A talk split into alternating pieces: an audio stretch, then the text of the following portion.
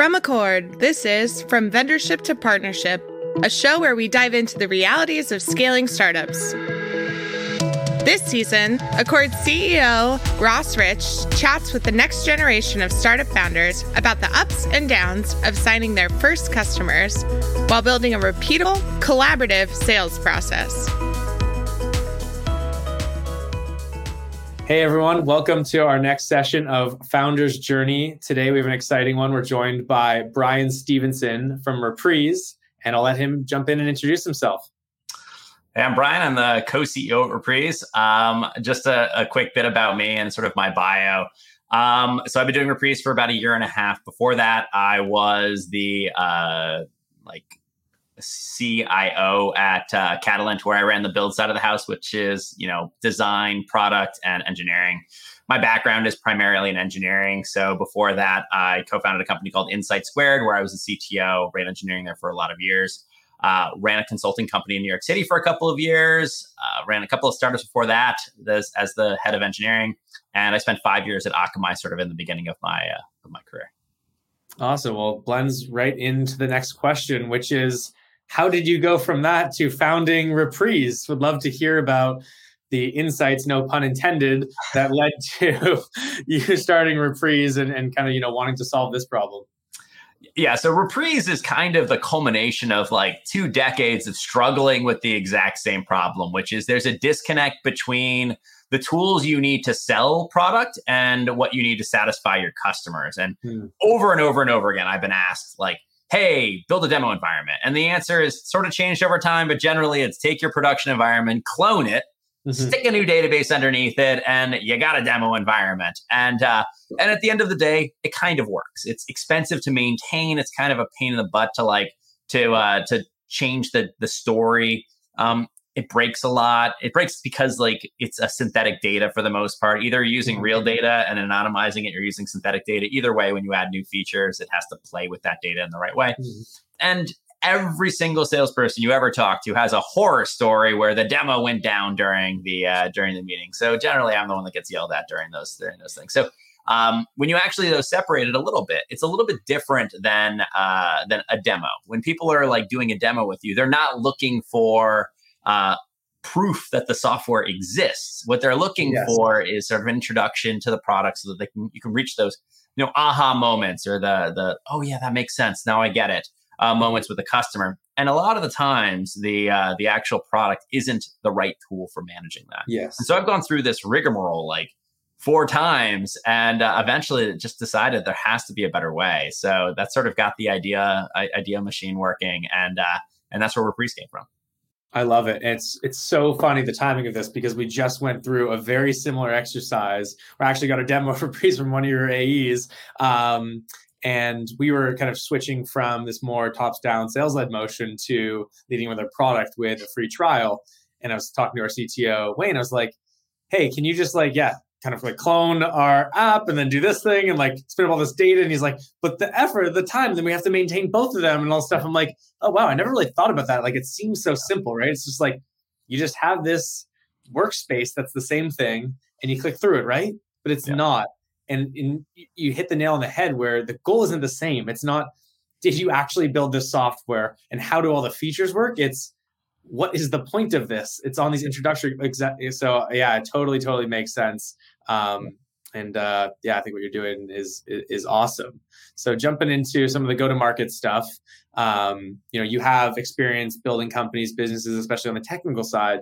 But how did you approach winning your first ten customers at Reprise? Um, yeah, I'm curious to hear that story.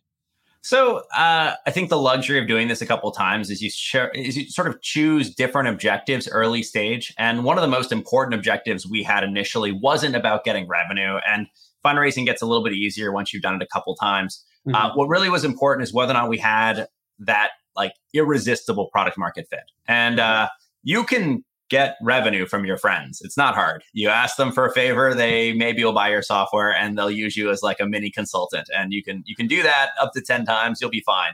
What yeah. you really need though is customers that are going to be super honest with you that really help you identify product market fit. So we mm-hmm. went after a couple of our friends and sort of made them run us through the wringer. Is this really useful to you? Why would you pay for it? Pay for it. Do all of the hard things. And so we weren't really looking for our first 10 customers in the same like traditional business building way. We were yeah. just using it as like a massive test for whether or not uh, people actually needed what we were building. So, um, so I, will be honest, like we didn't even spend a ton of time in the first year looking for customers. We just sort of had conversations and we called them launch partners. Uh, that was from Rudina yeah. Glasswing gave us that um, that name, and it was perfect. It let us really figure out what was the salient uh, salient parts of our product for the for the market, and uh, it really helped us accelerate in, the, in sort of the like after eight months. I love that framing and wish I could go back and and and use that term. It's such a better way of thinking about this first customers because you're right. It's not about the money at the beginning. It's not like how you're going to fund your business, especially if you're raise if the plan is to to raise venture capital they're really launch partners. And that's like such a better way of, of looking at that relationship. You know, you kind of like talk about like beta customers, whatever. It's like it's kind of like this negative connotation of it in a way of the product, but like yeah, launch partners are helping you get to this point, um, and really building together. So I love I love that. One, one thing to add to that yeah. is uh, is we in SaaS business, especially in like the sort of SaaS sales space, churn is the worst enemy of everything, right? So yeah. you hear all of these like churn's going to kill you, and it's true churn will kill you. But by thinking of them as launch partners, you can churn your launch partners. Like if it turns out that your fault, you, you promised them something that ultimately wasn't deliverable, or three of your customers went one direction, one went the other, you might lose a launch partner. A and launch, yeah. by having it sort of separated out as sort of this like experimentation stage, uh, you give yourself a little bit more permission to basically say like, hey, we're looking to find product market fit and a business in, in these conversations not necessarily make you happy in perpetuity, but we'll like happily work as hard as we can to make you successful. Totally. No, that's a, that's a great add-on. Um, awesome. And then, yeah, going to, you know, you were just talking about finding this like intense product market fit. How did you think about that? You know, I think hmm. some people have the more like intuitive notion of it. Like we just saw these changes and we, you know, we felt this. Some people are like very quantifiable. I know uh, the superhuman team has done like a lot about um, written a lot about that, um, more of the quantified aspect. How did you think about it at uh, at Reprise?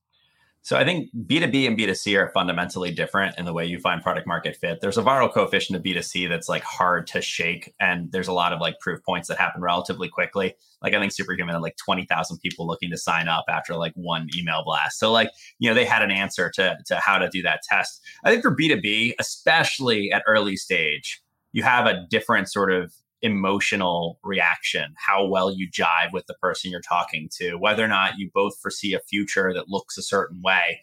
And the product market fit, usually your product is way more nascent than your your you know idealization around the product is. So totally. sell that. Sell where you want the product to go and see mm-hmm. if you can bring people on your journey. It's almost a little dogmatic in that sense. Um, but if you paint a picture of a world that that you anticipate building uh, help other people understand what your world looks like and see if they're interested in your journey. Um, and so that's your first point. Like it's not that's not the full definition of product market fit but like that's the initial stage when it when you're v0 when you're deciding whether or not you should put any energy into a company. That's the first one. Do people jump out of their seat when they hear it? Um, because anything less than jump out of their seat is probably not good enough especially at this stage the yeah. next stage is putting it in front of people and seeing how much how they engage with it do they need it? Does it like change the way that they do their job in some fundamental way that they're going to quickly need instead of just want or instead of feel like a nice to have? Um, mm-hmm. And there's tons of examples. Like Dooly's like a perfect example of like a company that's like, once you use it for a little while, you never want to go back to Salesforce. Uh, so um, in some ways that's the that's the test of product market fit. In an earlier stage it's just way more amorphous. You just you can't really tell but enough experience. You've seen it a couple times and you're like okay no that's that's real need. That's not just fake need. And that's like really interested in what we're building not just sort of being nice as a friend. Totally. Um, which yeah that's an interesting thing. And i think at the very beginning we talked about that like idea of product market fit as like problem market fit it's like, mm-hmm. hey, when we're talking or kind of solution, like we're talking about this problem and we're sharing with them the solution. Yes, maybe we haven't built it out to the point that people are going to use jump in. It's like the smoothest on all that kind of stuff. But like, are people stoked and they're going to spend time with you professionally on this versus whatever else they could be doing? So yeah, I totally agree. You need that separation, especially when you go build your first version, which is going to inevitably be worse than the idea that you're pitching. Um, yeah. But when you get to market, how do you think about um, when's that point to turn it on? Like I know you guys have hired a ton of reps, like all this kind of you know doing more yeah. marketing. when when's that difference between okay, we're having these conversations, building interest, building that base category, et cetera, and really starting to sell the thing in, in terms of building yeah, it's a that's a super hard question. There's a point where some of this is blind faith, like just being honest. Like you yeah. jump and then you you look around and see whether or not there's a place to land. Uh, so so there's some of it's that. Um, but I think more to the point is that when you start making calls to people you don't know, and you're able to sort of convince them that your product is worth investigation, at least worth trialing. Yeah. Um, so you can be pretty liberal in your trials early stage, get people in, get people using it, solicit feedback from every person that'll listen to you. They're, the beginning stage, don't do that. Too many voices and it just makes rock soup. Um, uh, you instead wanted to sort of like keep a couple in the at the beginning, but once you get to the certain point, just start soliciting a ton of input. And yeah. uh, a lot of those will turn into um, turn into leads if they're if your product's good enough, and if it's not good enough, they're just doing you favors of taking conversation. So uh, if you get into a conversation with somebody and you say like, "Hey, look at my technology. Is it interesting to you?" and they're like, "How do I buy? Here's money." You know, you, you probably have product market fit.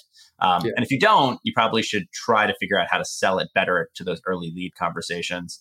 Um, or those intros for advice, uh, those advice intros, I guess, uh, see how you can convert those into more excited um, customers or and usually it has to do with the bridge between what they understand of your product and, and what the product actually is.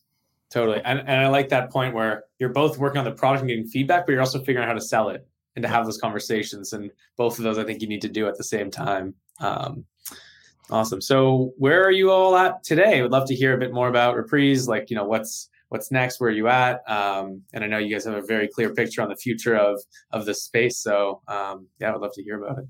Um, so I mean, where we're at today, so we're growing super quick. We're continuing to evolve our products. We have a ton of awesome new features coming out relatively soon.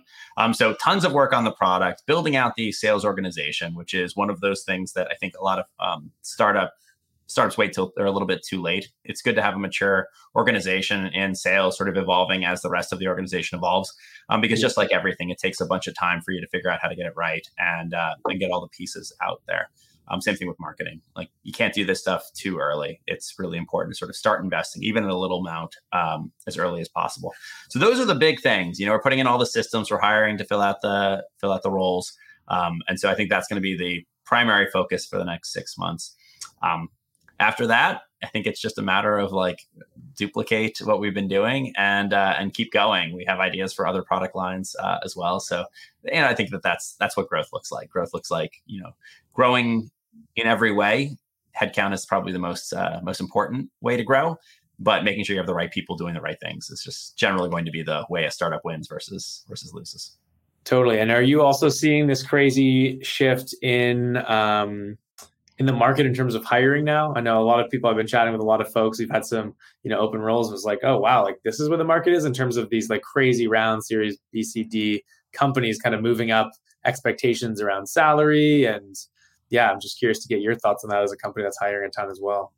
You know, I think that com- like good talent has always been competitive. This is not like one of those like weird things. Yeah. The price has always been competitive as well.